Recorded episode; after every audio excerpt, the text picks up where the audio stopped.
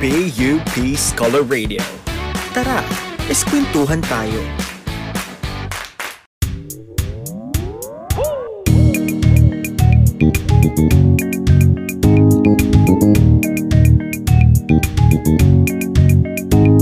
Hey mga ka-isko! We hope you all are having a wonderful day. Nandito na naman tayo ngayon sa panibagong episode ng Is Conversations, Getting to know the you in PUP. An up-close, unfiltered, university student podcast just for you. So sit back, buckle up for the fun and learning never stops. I'm James Langkino. And I am Ginver Ariarte, here to lead you through today's episode. So, let's not wait any further and let the fun and learning commence. So hello James, magandang buhay sa'yo. Magandang buhay, Ma'am si Jingver. Yes, Ma'am Shiz. Meron tayong kapwa PUP yan na isa din sa mga nag-contribute ng face shield noong kasagsagan pa ng unang quarantine, ng unang lockdown dito sa Pilipinas. At exciting ang topic natin ngayon kasi ikikwento niya sa atin yung kanilang paggawa ng um, face shield, 3D face shield. At alam mo ba, meron talagang mga tao no, who were born out of curiosity. They pick prod and try every way with every endeavor. Di ba, Jay? Yes, tama ka dyan, Ma'am si Jing, no? They are the kind who thrives off of challenges, gets stronger with struggle, and blooms to overcome obstacles and adversities. They're unique and relentingly creative. Ngunit, sino nga ba sila? Siyempre, walang iba yan, James, kundi ang ating mga innovators. And speaking of innovators, which I know na abundant sa PUP, dahil alam mo nga, kagaya ng sinasabi natin from our past episodes, no, in every aspect or in every field, we are very sure na may isang PUP yan na nag-excel dyan. And ngayon, meron tayong naibitang special guest. Di ba, Yes, Ginger? ito yung sinabi mo kanina, no, meron talagang nag-excel na PUP yan sa kahit na anong larangan.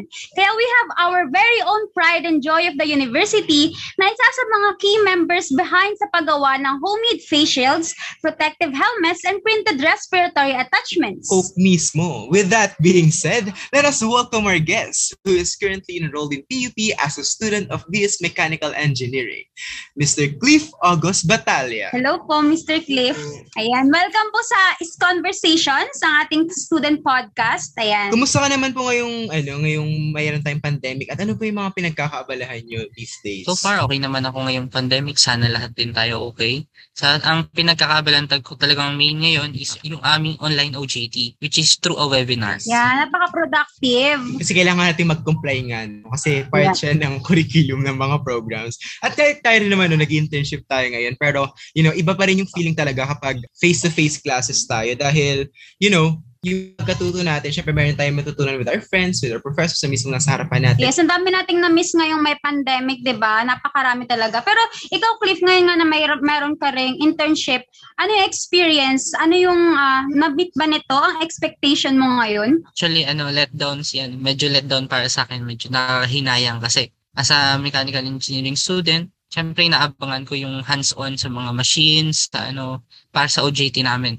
Pero ngayon, dahil nga may pandemic, ang naging OJT lang namin is through a webinar. Pero so far naman, natutut- natututunan ko naman at nagugustuhan ko naman ng aming topic sa aming webinar. Nice. That's good to know no na kahit na limited tayo na uh, with ano with you know sa education ganyan pero yung pagkatuto natin naman with ourselves ay hindi naman nalilimit. So ayun kagaya nga ng binanggit kanina ni Jingver no na kayo ay gumawa ng mga protective equipments especially face shields.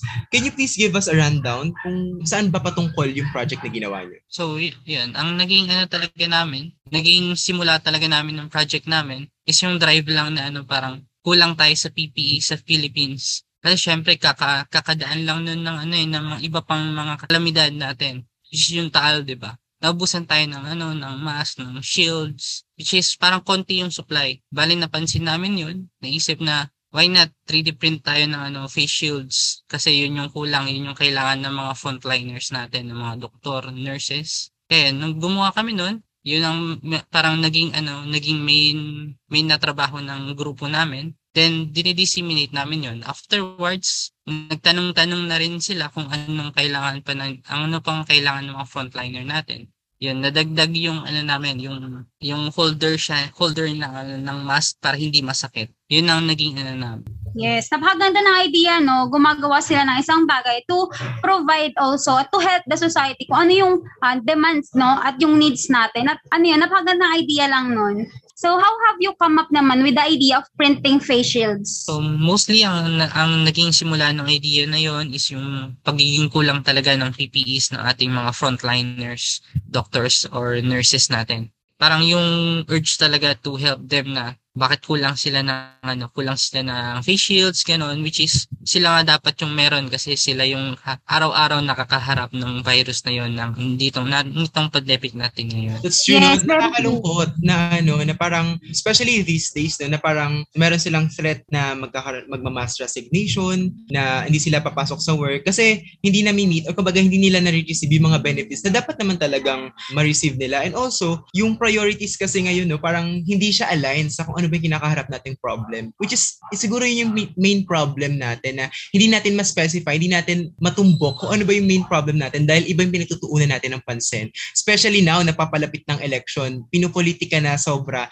ang mga, dapat naman talagang, o kumbaga, yung mga bare minimum na dapat gawin to handle no itong ano itong pandemic. Yes, I agree with you James no. At alam mo 'yun, ang dami din talagang kakulangan in terms sa support sa mga frontliners natin. Kasi tama naman yung sinabi kanina ni ano ni Cliff no na sila yung unang haharap sa virus na to. Sila yung unang susugpo sa virus na to. Sila yung tutulong sa atin. So, paano nila tayo matutulungan? Parang alam mo yung mga sundalo na lumalaban pero hindi sila equipped, ba? So, parang ganun eh. So, it's a good thing na may mga ganitong klaseng projects ang uh, kapwa natin scholar ng bayan to help them, 'di ba? Kahit pa paano. Pero sa tingin mo, 'di ba, ang hirap lang din isipin na sila mga frontliners ay napakahirap ng mga pinagdadaanan at hindi nabibigyan ng maayos na solusyon na sistema ang kanilang mga ano, health ang mga health facilities, ang mga frontliners, ang mga medical workers, 'di ba? So ang hirap lang. So although nag na, nakaka-help sila Cliff at ang ilang mga NGOs, totoo bang na sa solusyon na nito yung problema na kinaharap natin ngayon, 'di ba? That's true na yun nga, yung responsibility natin as a PUP yan, hindi talaga siya nagtatapos. Or hindi, yun nga, hindi pa nga tayo nakaka-graduate pero we're able to give back na agad sa ating community. Pero matanong ko lang, um, in your project, may iba ka ba ba mga kasama eh, para i-start? O, paano ba talaga nagsimula lahat? Marami, marami pa, marami pa akong kasama. Bale, meron pa tayong mga iba, iba pang mga POP yan na kasama ko. Yan, pangalanan ko na lang din sila Ian Rafer at si Kuya Marvin Lagaso. Si Kuya Marvin Lagaso talaga ang para sa akin na nagsimula nun kasi siya talaga ang nagtanong sa akin na kung gusto bang mag-print para sa ano natin sa mga frontliners natin. Yun na yung sinasabi na niya, kinikwento na niya na kulang-kulang nga daw sa mga ospital, ganun. Tapos naka, meron kasing grupo yun, grupo na sa Facebook na nagti-3D print. Then, doon na nagsimula. Nag-send na siya ng file ng 3D model, 3D model ng face shield, diretso na namin piniprint. Kaya yun talaga ang ano, ang start starting at tuloy-tuloy na yun afterwards. Ayan. So we would like to thank them also, no, yung mga tao sa na tumulong sa iyo at kasama mo sa paggawa nito. Totoo naman, kailangan naman talaga natin protektahan yung mga frontliners natin kasi sila yung unang apektado ng pandemic kasi sila yung, 'di ba, pumoprotekta din sa atin at tumutulong sa atin para ma-cope up yung COVID-19. Kasi alam mo naman na yun nga, mahalaga ang mga frontliner ngayon. Kaya dapat talaga sila yung binibigay natin ng pagkalinga kasi kung hindi hindi sila like, uh, di ba, recently napakarami na silang mga threat na magkakaroon ng protest and things like that. Parang nakakasad na umaabot sa point na ganun dahil nananaglek sila ng ating ano, ng governance. Sana no, in the near, sa, sa mga susunod ng buwan, susunod ng mga pan, na araw, malaman nila kung ano nga ba talaga yung kahalagahan nilang mga frontliners natin. Dahil nakakalungkot na kailangan pa nilang gawin yung mga yun para lang matugunan yung mga uh, yung mga needs nila. Yes. Mabuti na lang, di ba? May mga ganitong klaseng, alam mo na yon yung mga movements na kahit pa paano ay tumutulong pa din at willing pa din tumulong sa mga frontliners. So, can you explain naman, Cliff, in layman's terms, kasi medyo curious kami, what what's the process?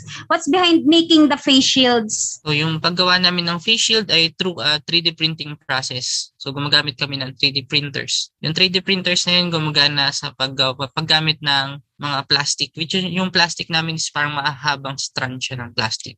Tinutunaw niya yon, tinutunaw ng machine, then layer by layer parang piniprint lang niya hanggang mabuo yung mismong design ng face shield. So, ganun siya nabubuo. Wow. Kaya pala ka, no, facial printing. So, hindi lang pala 2D, no? Um, ang idea kasi kapag kasi narinig natin yung salitang printing, ang naiisip lang natin ay yung piniprint sa papel. Pero may ganun ng klaseng process pala. At napakaganda ng outcome, di ba? Tsaka siguro isa rin yan sa mga innovation kasi may mga napapanood ako sa Facebook na actually ginagamit nila yung 3D printing for construction, ganyan. Kumbaga, nagiging malawak na yung nasasakop o kayang gawin ng 3D printing. And hopefully in the future, makatulong din siya sa mga um, less fortunate, for example, for housing, ganyan, sa mga homeless, di ba? Para magamit natin yung advancement ng technology to actually help those people na nangangailangan. So yan, very uh, thankful po kami sa pag-share nyo din sa amin about sa paano nyo ba sinimulan yung inyong project. And since for donation purposes itong project nyo na ito, saang lugar in general mapupunta or napunta yung mga nagawa nyo? And ilan ba yung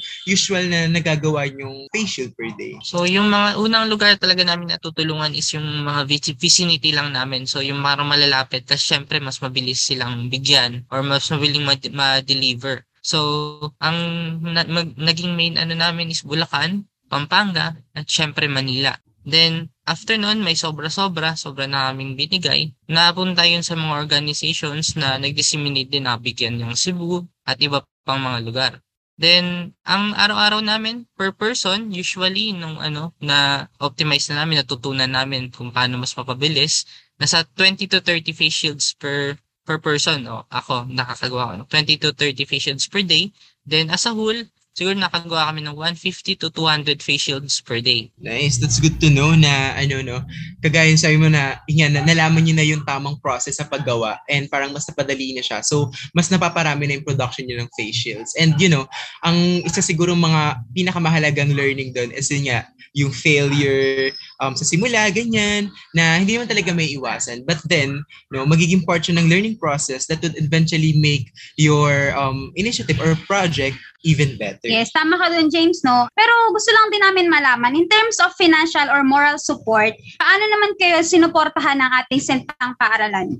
Ayun, yung yung PUP nag nagbigay sila ng direct materials which is yung mga printing filament which is yung tinutunaw na plastic ng 3D printer saka yung mga ibang mga PUP student PUP organizations namely yung sa electrical electrical and mechanical engineering namigay, nagbigay sa amin ng mga cash assistance mismo sa aming mga GCash saka sa bank accounts. Ayan. Parang ano lang, no, hindi siya na-limit like yung PUP mismo lang ang nagbigay. Kung, kung hindi, yung pati yung community no, na meron tayo sa PUP ay nagbigay rin no, to help para maging mas successful pa yung ginagawa nilang project.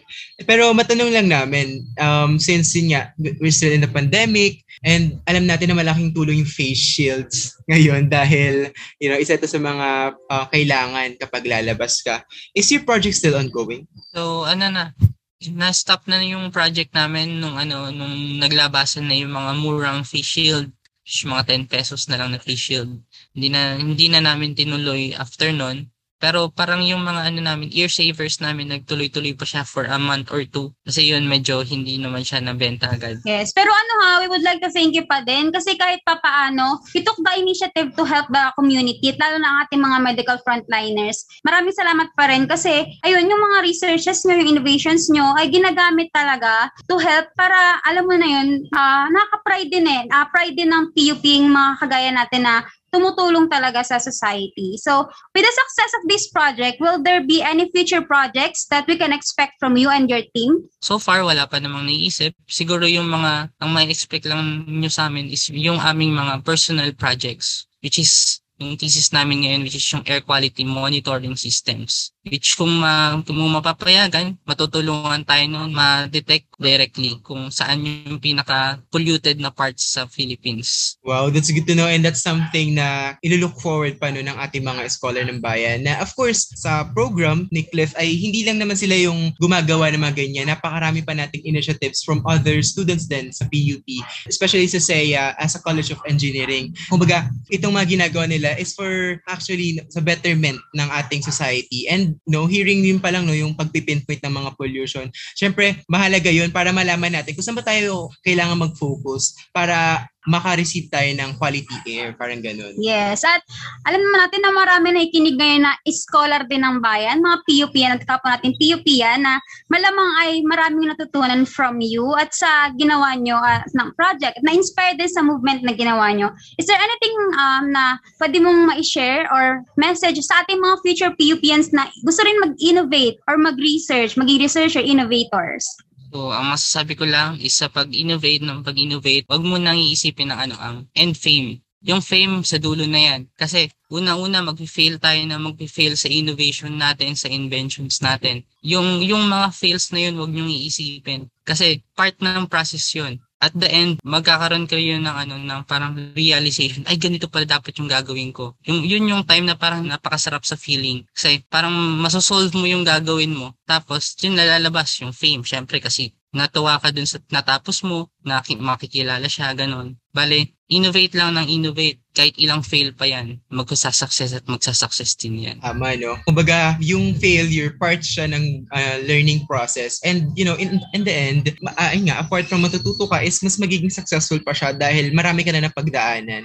At saka, ay no, kagaya rin ng sinabi kanina ni Mr. Cliff na sa, sa mga future innovators natin dyan, dapat siguro first of all, alam niyo yung purpose niyo kung ba't ba kayo nag innovate Huwag natin gamitin yung fame, no, as our main purpose sa pag-innovate kasi hindi naman yun yung magsusolve ng problem na gusto niyo solusyonan. Kumbaga, ano lang yun, side effect. Kumbaga, pag nagbakuna ka, side effect lang yun, no, ng gagawin mong innovation. Yan, maraming salamat, no. Thank you din, James, for sharing that. Uh, for sure, maraming uh, na-inspire sa inyong sinabi, Cliff. So, syempre, like always, hindi tayo matatapos sa isang Q&A portion lang. Tama, James? Yes, because here at Is Conversations, hindi lamang tayo nalilimitahan sa pagkatuto. Punong-puno rin tayo ng fun-filled experiences. Yes, tumpak na tumpak ka dyan, James. Glad you mentioned that. Dahil sa ating next portion, aalamin naman natin from our guest na si Cliff kung paano niya i-identify ang PUP sa pamamagitan ng mga letra sa kanyang pangalan. Tama. So on this uh, part naman, no, we will give you the chance para ma-associate ang yung mga experience or like merong uh, mga bagay o lugar sa PUP na gusto mong balikan. So Cliff, ang gagawin mo is with the letters of your name, C-L-I-F-F, pwede kang pumili ng tatlong letters doon and then pwede kang mag-associate ng mga spots or places sa PUP kung saan memorable sa'yo. Siyempre, C-L-I-F-F. Unahin ko na yung C, which is yung ano talaga, pinaka tumatak talaga sa puso ko is yung SEA talaga. Kasi doon, doon, doon yung araw-araw na bahay ko. Doon, doon, doon ako natututo araw-araw talaga. Tapos susunod, so L, L naman, library. Kung saan doon kasi, doon yung tahimik na part doon sa ano namin, sa building namin. Doon din kami nakapag-aral, nakapagbasa ng maayos. Kaya ayun, do, naging ano rin yun, matatak din yun. Then lastly, yung F is yung FEWA sa amin. Actually, meron, meron siya dun sa Lagoon, di ba? Sa main. Pero sa SEA, meron ding nagbebenta actually ng FEWA dun sa labas. So, nung natikman ko yun, ano, tinanong ko yung tindera, bakit po wala na ito sa labas? Ang kwento niya sa akin, sabi niya, pag linuto yun sa iba, hindi na FEWA yun. Kasi yung FEWA is parang trademark na yun ni PUP. Na doon lang yun, doon mo lang yun mabibili. Kaya napakasarap, yes. napakasarap. Tama. Kumbaga, pag may fewa sa labas, ano na yan? Copycat na yan. Charot. Kumbaga, ang, ori- ang legit at original ay nasa loob ng PUP. Pero yes. ikaw ba, Jingver, may, ikaw ba meron ka bang sarili experiences doon? Sa SEA, sa library, tsaka sa, ano, sa fewa. Dati, di ba, syempre yung fewa, ano siya, ang um, foot long, tapos merong half fewa. So, baka mamaya meron kang ka-share, ganyan, may naalala kang ka-share sa fewa. Hindi ako mahilig maka-share, James, eh. So, wala akong ka-share sa fewa. So, pero di pa ako nakapunta ng Say ha. So baka siguro kapag ka nag ano online ah, nag back to back ay back to back. ano back to back? Face to face. Ito ni Cliff. Ako ata yung back to back. Chance. Ano yung kung face to face na yung class, 'di ba? Pwedeng siguro bumili sa, sa SEA. Pero ako gusto ko yung library din. Pero sa COC, yung library sa COC kasi ayun nga, kakaiba yung library natin sa COC kasi kung sa inyo Cliff, ang library nyo ay tahimik, ang library namin ay sa COC ay napakaingay. So, kipaglaban ng ano, may kipaglaban ng sitsitan sa library. Yes, so, so papagalitan ka palagi ng library no. So pero nasanin naman na. So maganda rin naman sa ano, sa library yan. Ikaw James, anong gusto mo? Balikan sa PUP? Pero siguro ano, more on ano lang, nakaka-relate lang din ako doon sa sa C tsaka L niya. Pero yung C ko, gagawin kong COC dahil dun nga tayo umapasok. And then, nakakamiss sa COC kasi anong pagpasok pala, ang ingay na. Pero yung ingay is, nagiging part siya ng ano mo, nagiging part siya ng system mo. Kapag tumahimik ang COC, magtaka ka. Kasi, ayun, sobrang daming creative people, sobrang daming gustong sabihin. And yun yung nakakamiss ngayon na, kumbaga, syempre, kapag online class, syempre, bawal kayo mag-unmute unless may gusto kang sabihin, ganyan, di ba? So, sobrang nakakamiss talaga yung sa PUP. Ayun, maraming salamat sa pag-share mo. At sure na maraming scholar ng bayan na nakikinig ang nag-reminisce din, di ba? Kung ano yung mga memories nilang naaalala sa PUP at dahil nga nandito tayo ngayon sa online ano class, online mode of learning, ito na lang yung kaya natin gawin ngayon, ang mag-reminisce ng mga uh, memories natin sa PUP. That's very true and sad, but unfortunately, we're now nearing to the end of our program. But since ang ating program, according to our tagline, ay nakatuon sa you in PUP, you representing us students, tanungin natin si Cliff kung ano nga ba ang definition ng you in PUP para sa kanya. Yes, James, tamang-tama dahil explain natin kay Cliff ha, para sa'yo, ano ba ang adjective na nag start sa letter U na sa tingin mo pinaka-best na nagde-describe sa'yo as PUP yan? Ayun, siguro, siguro yung best ano sa akin yung representation sa akin ng U is yung understanding kasi uh, sa PUP yan, ano tayo, parang pinakamalapit tayo sa bayan. Pinakamalapit tayo dun sa mga, lalo na sa mga may hirap or ganun. Kasi makikita natin yun sa araw-araw na buhay natin sa PUP. Kahit paglabas natin ng PUP, nandun na, nandun na makikita natin ang mga tao. So, nandun na nag start yung understanding natin ang buhay ng isang, ng isang Pilipino. Parang normal na buhay ng isang Pilipino. So, parang being PUP yan, magiging understanding ka na ganun pala ang buhay, ganun pala talaga ang buhay ng isang ano, isang Pilipino. So, mabubuo na sa yung mas lalo pang pagmamahal na parang mag-innovate, makatulong sa kanila kung paano ba sila, paano ba tayo, ma, paano natin maiaangat ang ating bansa as a whole. No, ang gandang ano rin, no? Ang gandang idea kasi napakasimpleng salita lang ng un- understanding.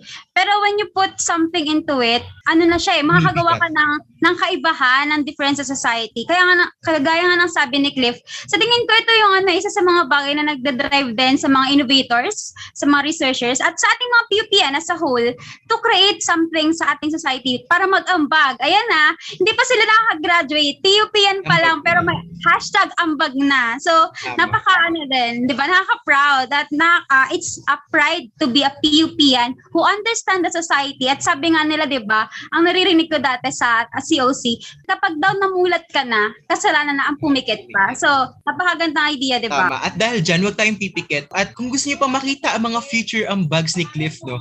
Cliff, saan ka ba namin pwedeng i-follow or pwede sundan in social media? Wala naman akong ibang social media accounts. Siguro, i-plug ko na lang ang ano, PUP High Gears. If interested silang sumali, makasearch natin sa Facebook yung PUP High Gears. Tapos, siguro kung mahilig kayo sa 3D models, pwede nyo ring puntahan yung aking ano, tanks.com. T-H-A-N-G-S com slash KC3002. Tapos makikita natin doon mga libreng 3D model if trip nyo or gusto nyo matutunan pwede nating makita doon. That's nice. And for sure, no, sa mga interested nating mga PUPians, ay check out talaga nila yan. And if follow natin yung PUP High Gears dahil kailangan natin supportahan ng ating mga kapwa-scholar ng bayan who actually use their passion no, to help our country. Yes, tama yan. Sa mga nakikinig sa atin, no, kung interesado kayo for innovations and researches, follow nyo lang yung sinabi ni Cliff na social media accounts ng PUP High Gears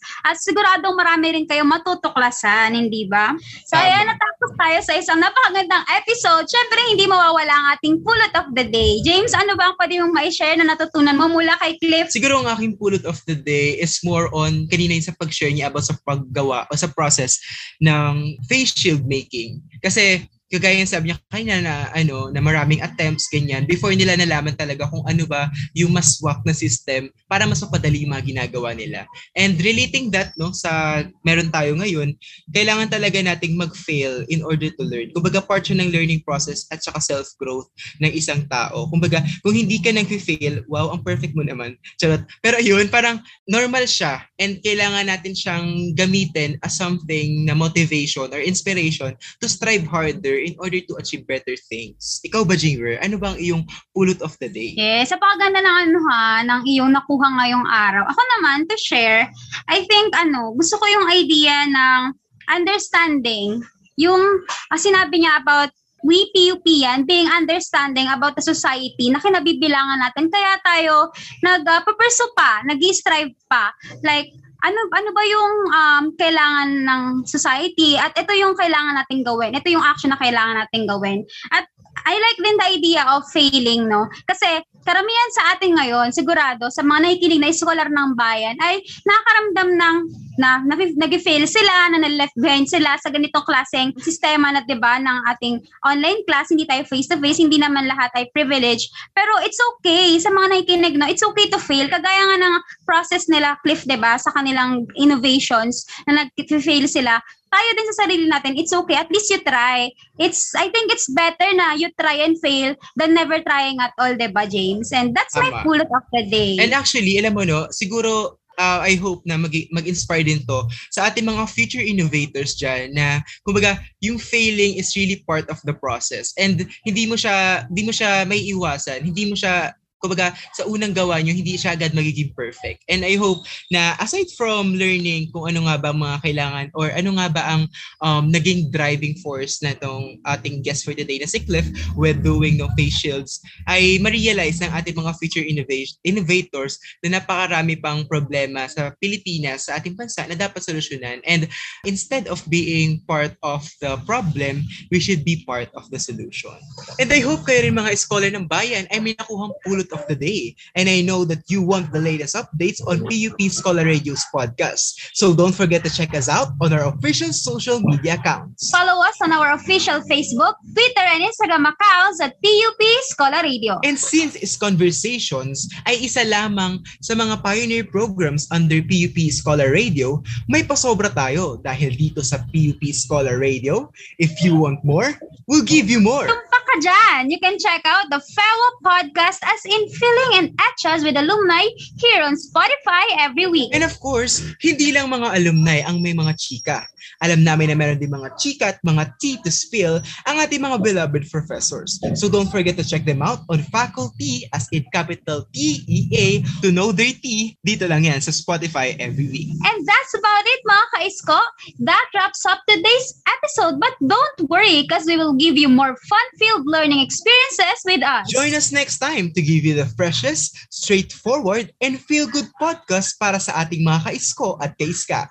Dahil sa bawat mukha ng PUP yan, may kwento, may boses, may aral, at higit sa lahat, may pagbabago. Definitely right. And now that the tea has been spilled, the you has been told. Ikaw ko scholar, what's your you in PUP? Once again, I am Gimper Oriarte. And I am James Langkino. And this is Is Conversations. Getting to know the you in PUP.